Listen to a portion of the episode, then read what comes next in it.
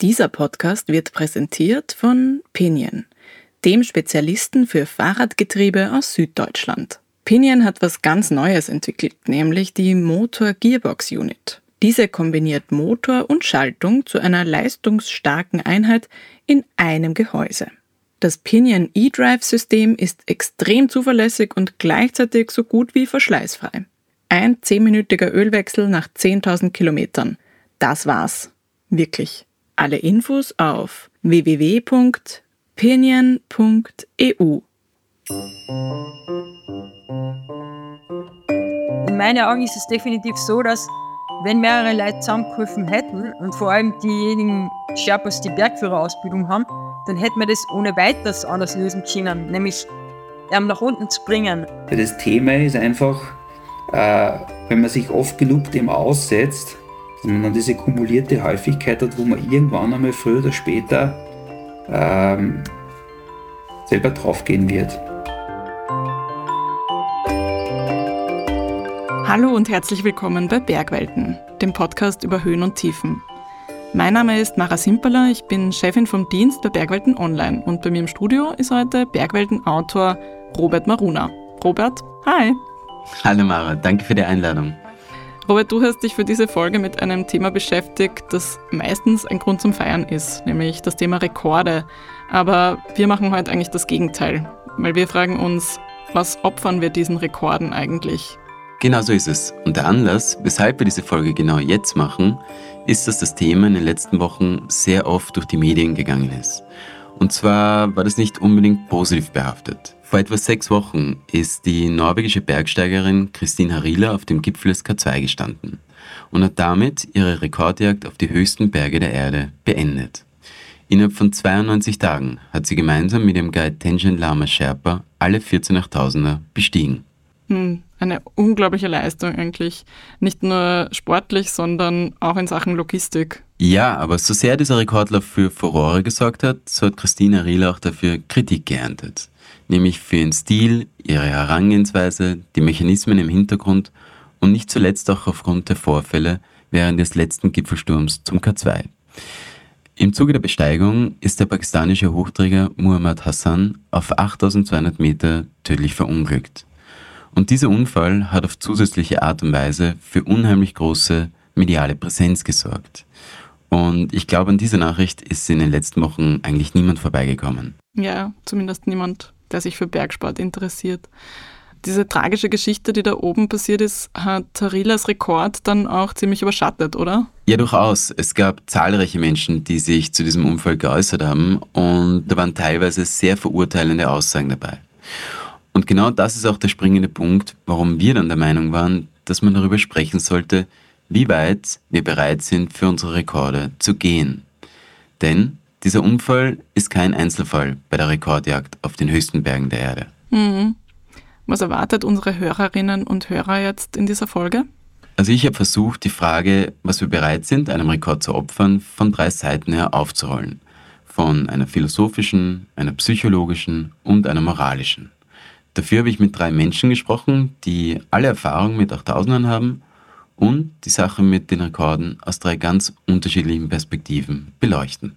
Okay, ich bin gespannt. Also, los geht's. Bevor wir nun der Frage nachgehen, was wir bereit sind für einen Rekord zu opfern, müssen wir eigentlich nochmals einen Schritt zurück machen. Denn die erste Frage ist ja, wieso jagen wir Rekorde? Warum muss es immer höher, weiter und schneller gehen? Also die, die Motive für die Rekordjagd sind eigentlich jetzt nicht so pauschal oder kollektiv, sondern die Motive sind eigentlich ähm, nur sehr individuell zu beantworten. Das ist Ronald Newerkler. Er ist promovierter Psychologe und Bergführer, ist selbst auf mehreren 8000er Gipfeln gestanden und hat sich eingehend mit der Psychologie des Bergsteigens beschäftigt. Von ihm wollte ich wissen, wieso manchen Menschen Rekorde so wichtig sind. Zum einen können die Motive oder das Motiv aus der Lebensgeschichte herauskommen. Zum Beispiel bei Leuten, die im Rahmen ihrer Entwicklung sehr schon das Rivalisieren gelernt haben, sei es jetzt zwischen den Geschwistern, die sehr um Anerkennung kämpfen, auffallen möchten, äh, die sehr ihren Selbstwert durch das Außen, durch Leistungen nähern möchten und müssen.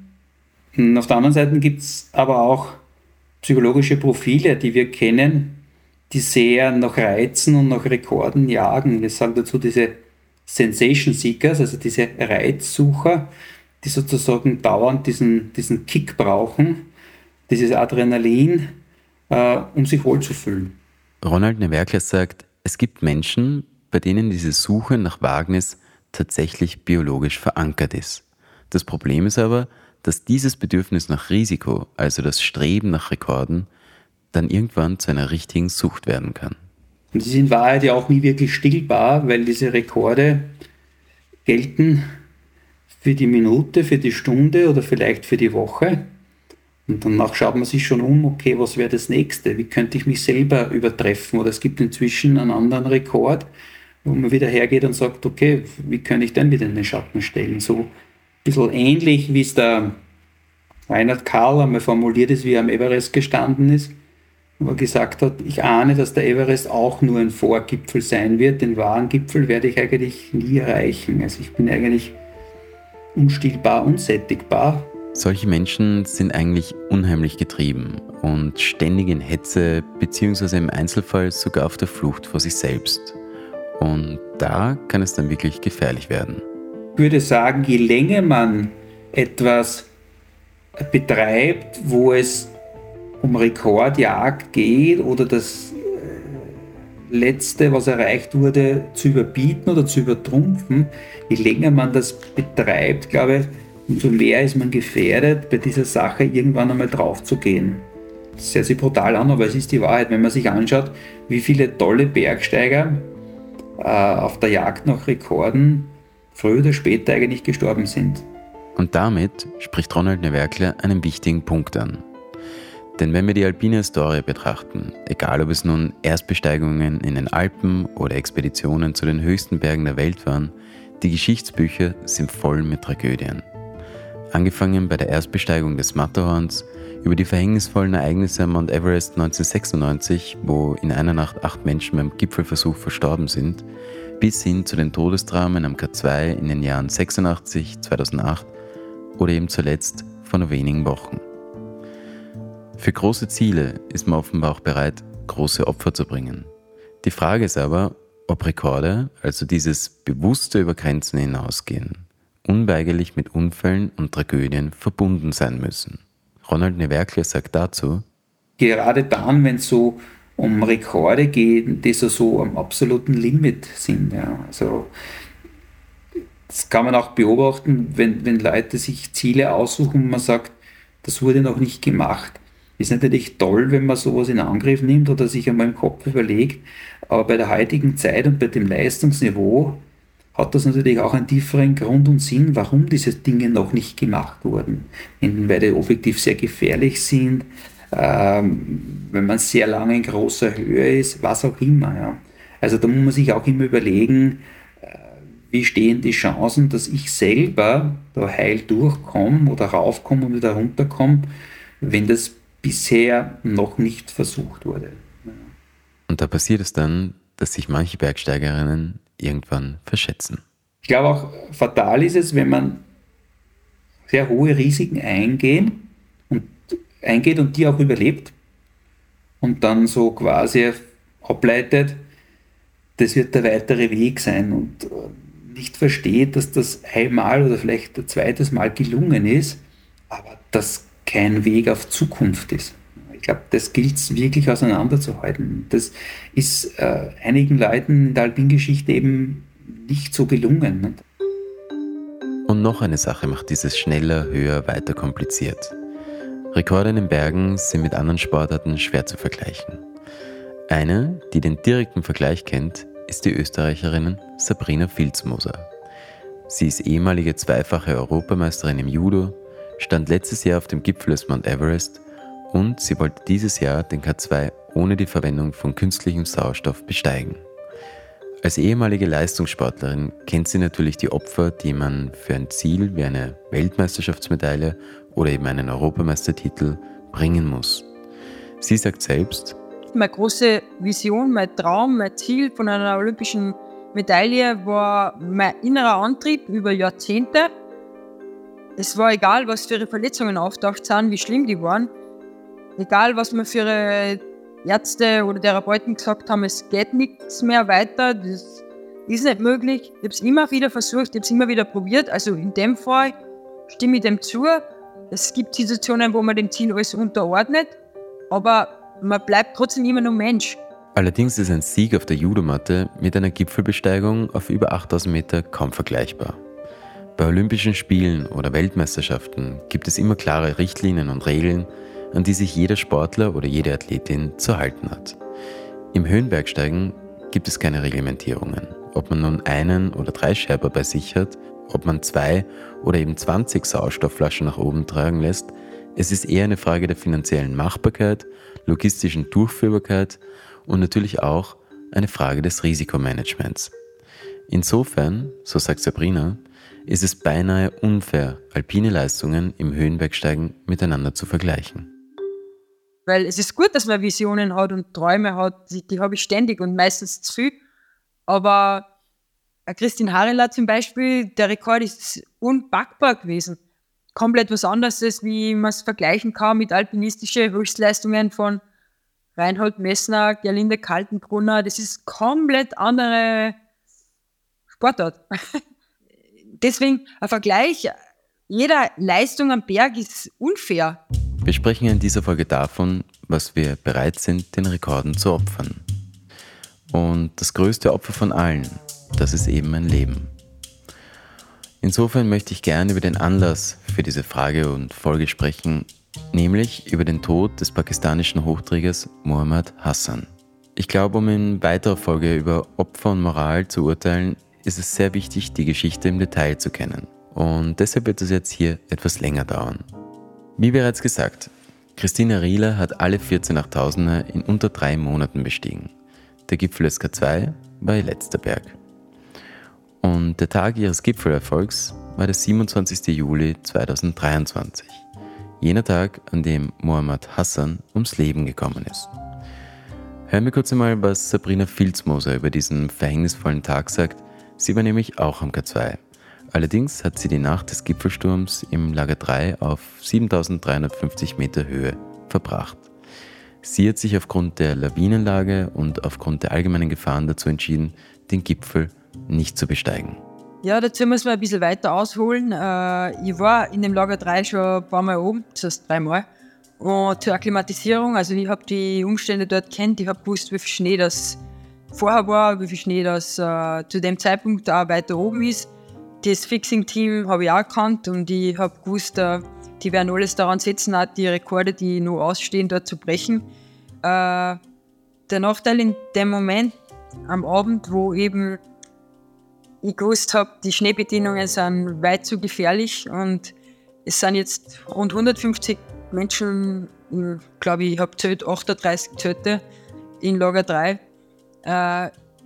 wäre für mich extrem schwierig gewesen, selbst wenn alles gut gelaufen wäre, in so einer Menschenschlange hinten nachzusteigen, weil äh, du hast sowieso irgendwo mal Stau und stehst ein paar Minuten, aber wenn irgendwas passiert, vor allem unter dem Bottleneck oder in der Traverse. Und genau an dieser Stelle hat sich der Unfall ereignet. Auf 8200 Meter Höhe, in einer schmalen, extrem exponierten Traverse unterhalb eines Seracs, wo man der ständigen Gefahren durch Lawinenabgänge, Eis oder Felssturz ausgesetzt ist. Also dort will man einfach so wenig Zeit wie möglich verbringen. In der Nacht des Gipfelsturms war der pakistanische Hochträger Muhammad Hassan gemeinsam mit dem Fixeil-Team zum Flaschenhals aufgestiegen. Und plötzlich geschieht ein Unfall und Hassan stürzt. Was danach passiert ist, hat uns Christina Rieles Kameramann, der brasilianische Bergsteiger Gabriel Tasso, ausführlich erzählt. Außerdem hat Christina Rieler wenige Tage nach dem Unfall ihre Sicht des Vorfalls in einem Statement auf Instagram geschildert, das wir hier auszugsweise und übersetzt vorlesen werden. Zuvor unterbrechen wir aber für einen Moment und hören uns gleich wieder nach einer kurzen Werbepause.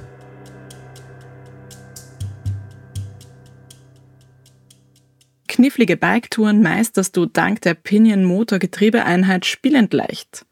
Die Motor Gearbox Unit kommt ohne Schaltwerk aus und macht Schaltvorgänge unter hoher Last sowie im Stand problemlos möglich. Kein Feinjustieren, Putzen, Abreißen von Teilen oder Reparieren mehr. Dafür dauerhaftes Grinsen und garantierter Fahrspaß. Dafür wurde die Pinion MGU auf der Eurobike 2023 der größten Bikemesse der Welt mit dem Gold Award ausgezeichnet. Hallo und willkommen zurück bei Bergwelten. Wir waren gerade dabei, die Darstellung der Erlebnisse am 27. Juli am K2 von Christine Harile zu hören. Zur Erinnerung, wir hören hier nicht ihre Stimme, sondern wir haben ihr schriftliches Statement auf ihrem Instagram-Kanal auszugsweise vertonen lassen. Bei unserer Ankunft in der Flaschenhalstraverse sind wir auf sechs Personen vor uns gestoßen. Darunter war auch der pakistanische Hochträger Muhammad Hassan. Hinter uns waren viele andere Sherpas und Bergsteiger, die an diesem Tag versuchten, den K2 zu besteigen. Gegen 2.15 Uhr passierte der Unfall. Ich sah nicht genau, was passierte, aber plötzlich war Hassan gefallen und hing am Seil zwischen zwei Eisankern. Er war an demselben Seil befestigt wie wir alle. Die Nacht war pechschwarz und wir konnten ihn auf der linken Seite von uns hängen hören. Sein Gurt war bis zu den Knien hinabgerutscht. Er trug keinen Downsuit, keine Sauerstoffmaske oder Handschuhe. Und sein Bauch war dem Wind und der Kälte völlig frei ausgesetzt. Christina Rielers Kameramann, Gabriel Taso, war neben ihr in der Traverse und er schildert den weiteren Verlauf des Unfalls so. And uh, just check one person upside down in the rope, like six meters down. Da hing eine Person kopfüber im Seil. Sie war circa sechs Meter unter uns. Es war wirklich schockierend, diesen Kerl dort zu sehen. Er bat um Hilfe. Zuerst versuchte Lama zu ihm zu kommen. Sein Klettergurt war bis zu den Knien hinabgerutscht. Wir wussten nicht, wie lange er schon dort gehangen hatte. Er hatte keinen Downsuit an und war schlecht ausgerüstet. Ich versuchte mit ihm zu sprechen, ihm Sauerstoff zu geben, denn es war so kalt und er war völlig unterkühlt. Vermutlich hatte Hypothermie bei ihm schon eingesetzt. Uh, so cold, freezing, uh, maybe hypothermic so. Muhammad Hassan hang also kopfüber im Seil und hatte keinen Downsuit an. Gabriel Taso berichtet außerdem, dass Hassan keine Sauerstoffmaske oder Handschuhe besaß. Insofern fragt man sich natürlich schon, wie kann es sein, dass Muhammad Hassan nicht die notwendige Ausrüstung, Sauerstoffversorgung, geschweige denn sinnvolle Handschuhe getragen hat? Sabrina Filzmoser sieht den Grund dafür in der topografischen Lage des K2, der ja an der Grenze zu Pakistan und China steht. Und die Situation der pakistanischen Träger und Hochträger im Vergleich zu den Sherpas in Nepal, die ist eine völlig andere. In Pakistan ist definitiv komplett anderer Spielraum. Du hast äh, wenig Vorgaben von der Regierung, die Unternehmen sind teilweise nicht irgendwie zertifiziert oder es wird nicht geschaut, dass die Angestellten beziehungsweise diese Hubs, wie sie heißen, High Altitude Porters, irgendwie krankenversichert, abgesichert sind. Wenn denen was passiert, die Familie, die Witwe kriegt kein Geld. Das ist eben der Nachteil zu, zu äh, Nepal, wo die Träger bereits angestellt sind, äh, versichert sind und das Equipment top ist. Mittlerweile ist bestätigt, dass Hassan zum ersten Mal in solch einer Höhe war, dass er offensichtlich furchtbar schlecht ausgerüstet war und vermutlich auch nicht die notwendige Erfahrung und Schulung hatte, um in solch einer Höhe überhaupt agieren zu können. Denn bislang bestand Hassans Aufgabe darin, Ausrüstung bis zum K2-Basislager, das auf ca. 5000 Meter liegt, zu tragen. Dieses Mal stieg er aber mit den anderen Hochträgern weiter nach oben und schleppte Seile für das Fixseilteam, vermutlich aufgrund des finanziellen Anreizes. Nun aber zurück zu Christine Hariles Schilderung des Erlebten in der Traverse. Als wir versuchten, Hassan nach oben zu ziehen, löste sich um die Ecke, wo das Fixseilteam war, eine Lawine los. Wir bekamen Nachricht, dass sie Probleme hatten. Zu diesem Zeitpunkt haben wir beschlossen, uns zu trennen. Gabriel blieb bei Hassan und dessen Freund. Aus Sorge um die Sicherheit des Fixseilteams stiegen Lama und ich weiter auf, um zu sehen, wie wir ihnen helfen können. Zu diesem Zeitpunkt dürfte die Rettungsaktion bereits über eine Stunde angedauert haben. Gabriel Taso bemühte sich noch eine weitere Stunde, dem verunglückten Hochträger zu helfen, indem er ihm warmes Wasser und weiterhin Sauerstoff gegeben hat. It was the most shocking moment for me because Das war der schockierendste Moment für mich, denn wir taten dort alles, was wir konnten, um ihm zu helfen. Und gleichzeitig versuchten mehrere Leute an uns vorbeizukommen, nur um zum Gipfel zu gelangen. So in der Art, okay, könnt ihr bitte zur Seite treten, denn ich muss rauf zum Gipfel. to the summit. Like, okay, can you move it to the right side because I need to go to the summit. Ob die Bergsteiger, welche an Taso und Hassan vorbei bzw. über die beiden drüber gestiegen sind, nun den Ernst der Lage erkannt oder verkannt haben, das bleibt ungeklärt. Fakt ist, nach über zweieinhalb Stunden wurde Gabriel Taso klar, dass wenn er selbst noch lebend vom Berg kommen möchte, dann muss er Hassan in der Traverse zurücklassen, da ihm der Sauerstoff ausging. Und Gabriel Tasos Sherpa, der mit dem zusätzlichen Sauerstoff ausgestattet war, der war bereits vor ihm im Aufstieg unterwegs. Deshalb stieg auch Taso weiter nach oben und schloss so zum Rest des Teams auf. Unterhalb des Gipfels trafen Harila, Lama und Taso aufeinander und alle gingen davon aus, dass Hassan von seinen Kollegen und Sherpas weitergeholfen wurde. Erst im Abstieg mussten sie feststellen, dass Hassan verstorben und seine Leiche an Ort und Stelle liegen geblieben war. Wenn man diese Schilderung hört, dann tauchen natürlich sehr viele Fragen auf. Die naheliegendste wäre, hätten Harila und ihr Team auf den Gipfel verzichten sollen, um Hassan zu retten? In diesem Punkt muss man einfach sagen, unserer Meinung nach ist diese Frage nicht einfach so in einem Satz zu beantworten. Auch wenn das manche Bergsteiger wohl anders sehen. Einer von ihnen ist der Österreicher Willi Steindl, der letztes Jahr den Everest bestiegen hat und an jenem Tag ebenso am K2 unterwegs war. Aber auch er hat aufgrund der heiklen Lawinenlage unterhalb des Flaschenhalses den Aufstieg abgebrochen. Insofern war er auch nicht direkt vor Ort und hat somit auch nicht genau gesehen, was passiert ist. Jedoch hat er mit dem Kameramann Philipp Flemig im Auftrag von Servus TV Drohnenaufnahmen der Besteigung gefilmt. Laut Steindls Aussagen hat man Hassan dort oben, Zitat, elendig verrecken lassen, weil man im Gipfel und Rekord nachgejagt hat.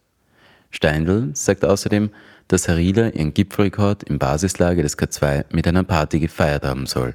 Christine Harila dementiert diese Aussage. Viel wichtiger als die Frage nach der Feier ist aber, wie ist es möglich, dass so viele Menschen an dem sterbenden Muhammad Hassan vorbeigestiegen sind?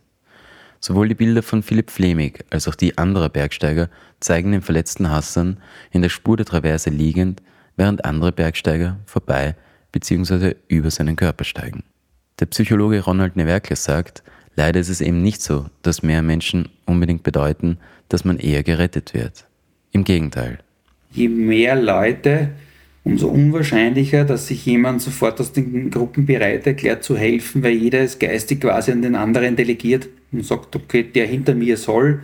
Oder auch die Einschätzung, ne, dass man sagt, der vor uns oder der hinter uns hat mehr Möglichkeiten, ist noch kräftiger, hat mehr Ressourcen, wo es überhaupt nicht stimmt. Ähm, aber auch nicht, natürlich auch, um sich ein Stück weit von der Verantwortung zu drücken. Entscheidend dafür, ob man nun Courage oder Gleichgültigkeit zeigt, ist aber nicht nur die Gruppengröße, sondern natürlich auch die Frage, ob man dazu befähigt ist, zu helfen. Also hätte man überhaupt helfen können? Schließlich hat der Unfall in großer Höhe stattgefunden und stellt insofern eine Extremsituation dar. Ronald Newerkler sagt hierzu, auf 8200 Meter, nachdem ich selbst öfters in so Höhen war, ist natürlich auch die Frage, hätten die anderen überhaupt helfen können? Waren die nicht selber mit der Situation extremst überfordert, weil sie selbst mit sich selber so viel zu tun haben und die Kraft gerade einmal reicht, da einen Schritt vor den anderen zu machen? Für Sabrina Filzmoser stellt sich diese Frage nicht. Sie sagt, In meinen Augen ist es definitiv so, dass wenn mehrere Leute zusammengeholfen hätten und vor allem diejenigen Sherpas, die Bergführerausbildung haben, dann hätten wir das ohne weiteres anders lösen können, nämlich ähm, nach unten zu bringen. Sei es jetzt, was auch immer, einige Kunden wären halt dann nicht am K2 gewesen. Vielleicht ist äh, bei einigen zu viel um den Rekord gegangen oder um einen eigenen Rekord. und im Grunde würden wir wohl alle Sabrinas Meinung teilen. Man hätte helfen können. Allerdings behaupte ich, die allerwenigsten unserer Zuhörerinnen und Zuhörer waren bereits in so einer Ausnahmesituation in solch großer Höhe. Wir wissen also schlicht nicht, wie wir reagieren würden. Jemand, der aber bereits vor der Wahl stand, ob er einen Gipfel besteigen oder ein Leben retten soll, ist Rupert Hauer. Er ist Alpinpolizist im Salzburger Lunga und staatlich geprüfter Bergführer, der für das Unternehmen Furtenbach Adventures Menschen auf die höchsten Achttausender des Himalayas führt. Er stand bereits fünfmal am Gipfel des Everest. Bei seinem ersten Gipfelversuch 2013 ist Hauer 150 Meter unterhalb des Gipfels auf einen schneeerblindeten Bergsteiger und seinen Sherpa getroffen. Hat sich für mich eigentlich die Frage gar nicht gestellt, gehe weiter oder drehe ich um? Und das, auf das bin ich, glaube ich, am meisten stolz, dass ich da oben auf der Höhe noch die richtige Entscheidung getroffen habe. Der Gipfel in dem Sinn wäre für mich sicherlich wertlos gewesen, wenn der Amerikaner das nicht überstanden hätte, weil ich vielleicht äh, den Gipfel vorgezogen hätte. Also für mich war da eigentlich nie die Debatte oder nie die, der Interessenskonflikt, was mache. Robert Hauers Rettungsaktion hat damals international für viel Aufmerksamkeit gesorgt, denn Hauer war völlig alleine am Weg. Bei mir war es ja so, dass ich ohne Sauerstoff unterwegs war und mich in der Situation, wo ich den, auf den Bergsteiger getroffen bin, für mich entschieden habe, ich habe jetzt dann die Möglichkeit, entweder gehe ich rauf, dann habe ich aber sicher nicht mehr die Kraft, dass ich helfen kann, oder ich drehe um und nutze die Kraft, was ich noch zur Verfügung habe, für die Rettungsaktion. Im Zuge der Rettung hat er nicht nur auf den Gipfel verzichtet, er hat dabei auch die äußersten Grenzen seiner Belastbarkeit erreicht. Insofern ist er die ideale Ansprechperson, wenn wir wissen wollen, was uns der Gipfel wert ist. Und er sagt, das Bergsteigen hat sich halt im Vergleich zu früher einfach sehr verändert. Früher waren viel weniger Leute auf den Bergen unterwegs. Es waren hauptsächlich sehr gute Bergsteiger, die auf die hohen Berge der Welt gefahren sind. Und es war einfach ein anderes Leben im Basislager. Das Basislager waren viel kleiner aufgebaut. Man hat sie gekannt, man hat sie zusammengeschlossen in Teams. Und so hat man ein bisschen persönliche, mehr persönlichen Bezug aufgebaut zu den Bergsteigern. Heute ist es so, dass die Basislager übervölkert sind. Und wie wir bereits gehört haben, mehr Menschen am Berg bedeuten in Gefahrensituationen nicht unbedingt, dass auch mehr Menschen helfen können. So wie meine anderen Interviewpartner ist auch Rupert Hauer der Meinung, dass Bergsteigerinnen auf solch einer Höhe teilweise so mit sich selbst beschäftigt sind, dass sie gar nicht wahrnehmen, ob jemand Hilfe benötigt oder nicht. Trotz allem sieht er die Gründe für moralisches Fehlverhalten vor allem auch in der mangelnden Erfahrung und fehlenden Eigenverantwortung der, wie er selbst sagt, unter Anführungszeichen Bergsteiger. Also die Leute, die da am K2 oder am Everest derzeit unterwegs sind, sind sicher nicht alle mit sehr viel Eigenverantwortung am Berg ausgestattet. Also die, die legen eigentlich schon sehr viel Geld auf den Tisch, damit sie eigentlich äh, sie auf den Bergführer, auf die Sherpa verlassen können, dass eh alles funktioniert. Deshalb meint Hauer, man müsste eigentlich auch die Veranstalter solcher Expeditionen stärker zur Verantwortung ziehen. In die Pflicht, glaube ich, nehmen muss man da sehr viel die, die Agenturen sowie auch die Sherpa, die an und für sich äh, wissen müssen, auf was kommt es an auf den hohen Bergen. Der Kunde, in dem Fall, wie es war am K2, der macht das, was ihm der Sherpa vorgibt und der Sherpa erklärt ihm das wahrscheinlich auch dementsprechend, dass er, dass man da jetzt nicht helfen muss, weil vielleicht eh andere Leute da sind oder der seine eigene Agentur hat, die helfen muss. Das ist natürlich ein Dilemma. Denn die Agenturen sind abhängig von den Geldern der Kundinnen und die Kundinnen wiederum von der Expertise der Agenturen und Sherpas. Und im Endeffekt funktioniert das Geschäft ja nur, weil irgendwer auf irgendeinem Gipfel stehen will. Ich habe Rupert auch gefragt, wie er zu der Annahme steht, dass Rekorde in der alpinen Welt zwangsweise mit Unfällen oder Todesfällen verbunden sind. Da bin ich halt schon der Meinung, dass einfach die, die Grenzen derartig weit hinausgeschoben sind, man muss einfach gewaltige, außergewöhnliche Leistungen erbringen, damit man medial sie in den Vordergrund spielt und dass das auch medial irgendwo breit getreten wird, dass man davon leben kann. Und natürlich, je weiter die Grenzen verschoben werden, desto eher steigt die Unfallwahrscheinlichkeit. Und diese Aussage halte ich für entscheidend, wenn wir wissen wollen, wie weit man bereit ist, für einen Rekord zu gehen. Denn Rupert spricht etwas an, wo gerade wir uns fragen müssen, was für eine Rolle spielen die Medien in diesem ganzen Konstrukt? Also was für eine Bedeutung kommt der medialen Inszenierung von Ausnahmeleistungen bei der Jagd nach Rekorden zu? Natürlich, sagt Hauer, gehen manche Bergsteigerinnen aufgrund nur ihrer Eigenmotivation an die Grenzen und brechen so Rekorde. Aber ohne mediale Präsenz würden sicher sehr viele Rekorde nicht versucht oder beziehungsweise sehr viele schwierige Anstiege nicht äh, gestartet.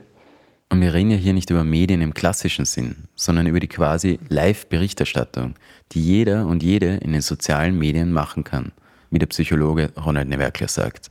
Solche Fälle, wie wir es am K2 jetzt gehabt haben, behaupte ich einmal durch die Kommerzialisierung, wird uns in Zukunft noch viel öfter treffen. Und wir werden es auch noch viel öfter eingespielt bekommen, weil einfach die Medien heute, egal ob auf 8600 Meter oder auf 1000 Meter unter Wasser überall bereits präsent sind. Zum einen ist es also so, dass Medien das Streben nach Rekorden mitunter gefährlicher machen. Aber ohne die Medien würden wir vermutlich diese wichtige Diskussion heute nicht führen, sagt der Bergführer Robert Hauer. Ich glaube, der hat medial deshalb so Präsenz erlangt, weil einfach einmal gefilmt worden ist, was spielt sich auf den höchsten Bergen der Welt ab. Äh, es waren heuer am Everest waren 17 Todesopfer zu beklagen. Und da war die mediale Präsenz sicher nicht so groß als jetzt am K2 bei dem pakistanischen Hochträger, der äh, gestorben ist. Die Leute sind hinterm Fixseilteam nachgegangen und es ist halt dann der Unfall gefilmt worden und auch wie die Leute sich dann verhalten. Und darum hat es so eine mediale Präsenz er erlangt. Ist bitter, aber wie gesagt, vielleicht war es einmal nicht so schlecht, dass man einmal ja mit einem Filmmaterial dokumentiert hat, was alles passieren kann auf solch, so hohen Bergen. Und dass wir gesehen haben, was dort oben vor sich geht, hat in den Augen von Sabrina Filzmoser mehr Vor- als Nachteile. Sie sagt, die haben sich das nicht exklusiv behalten, sondern die haben gesagt, okay, wir geben das frei für die Medien, das sollte jeder wissen, das sollte jeder erfahren. Die Leute sollen darüber diskutieren und es wird an einer Lösung gearbeitet. Ich glaube, die tragische Geschichte am K2 ist in gewisser Weise ein Lehrbeispiel, das uns zeigt, wie es um Bergethik, Unfälle, Hilfsbereitschaft aber eben auch die Rolle der Medien bei der Rekordjagd steht. In der aktuellen Servus TV-Dokumentation rund um den K2 werden viele dieser Themen ausführlich besprochen und die Geschehnisse am K2 kritisch hinterfragt. Eine Frage, die sicher vielen Zuhörerinnen und Zuhörern gerade durch den Kopf geht und im Zuge der Gestaltung der Folge und Gespräche immer wieder aufgetaucht ist, ist folgende. Ob die Rekordjagd am K2 in direkter Verbindung mit dem Todesfall von Muhammad Hassan steht. Um diese Frage zu beantworten, dürfen wir nicht vergessen, dass es eben eine Verkettung zahlreicher Umstände war, die zu diesem Unfall geführt hat. Deshalb wage ich es zu bezweifeln an, dass die Rekordbesteigung von Christina Harila ursächlich für den Unfall ist. Aber ich würde sagen, wir lassen an dieser Stelle nochmals den erfahrenen Bergführer Robert Hauer sprechen. Also bin ich der Meinung, dass die, der Unfall mit Hassan überhaupt nichts mit Rekordjagd zu tun hat. Die Fixseile hätten verlegt werden müssen ob die Harilla, äh, Harilla jetzt darauf geht oder nicht. Ich würde sagen, wir kommen nun zurück zu unserer Ausgangsfrage der Folge, nämlich, was wir bereit sind, einem Rekord zu opfern. Und meiner Meinung nach kann diese Frage nicht pauschal beantwortet werden. Es hängt vermutlich von den beteiligten Menschen ab, die sich am Berg bewegen und in solch einer Situation befinden. Das Beispiel von Harilas Kameramann Gabriel Taso, der versucht hat zu helfen, zeigt wieder einmal mehr, dass im Einzelfall das Individuum entscheidet, was und ob es etwas tut. Man darf einfach nicht vergessen, Rekorde sind Grenzüberschreitungen. Und insofern bewegen sich Menschen, die an solch einer Aktion beteiligt sind, immer in Extremsituationen. Sie sind besonderen Gefahren ausgesetzt, wo es um das eben auch nackte Überleben gehen kann. Und da werden wir Menschen erwiesenermaßen, das haben mir auch alle Gesprächspartnerinnen so bestätigt, auf unsere primitivsten Instinkte zurückgeworfen. Man sagt ja, in solchen Situationen zeigen wir unser wahres Gesicht. Und das ist nicht immer unser Bestes. Aber es hat immer Menschen gegeben, die sehr altruistisch veranlagt sind und selbst unter größten persönlichen Gefährdungen Menschen bis zum Schluss beigestanden sind. Egal ob auf 8000 Meter über oder unter dem Meeresspiegel. Ich denke, die Art und Weise, wie wir uns unter höchster Gefahr verhalten ob wir eben dazu fähig sind, von unseren Zielen abzuweichen, um anderen Menschen zu helfen, das liegt eigentlich ganz tief in uns drinnen begraben und kommt in solchen Ausnahmesituationen bloß verstärkt zum Ausdruck. Insofern ist es schon eine Frage des Charakters, der Wertevorstellung, aber eben auch der Möglichkeit und Bereitschaft. Die ehemalige Judoka Sabrina Filzmoser sagt, man sollte gut reflektieren, bevor man so eine Unternehmung startet. Aber man sollte dann ab und zu wieder mal einen Schritt zurückgehen und drüber nachdenken, was ist jetzt wichtig für einen selbst, was bringt vielleicht der Allgemeinheit mehr oder denjenigen, die mir geholfen, bis dorthin zu kommen, sei es jetzt der, der Verein, der, der Umgebung, die Eltern, der Familie oder was für Community mich halt immer unterstützt hat. Ich glaube, das ist viel mehr wert als wie irgendein Rekord.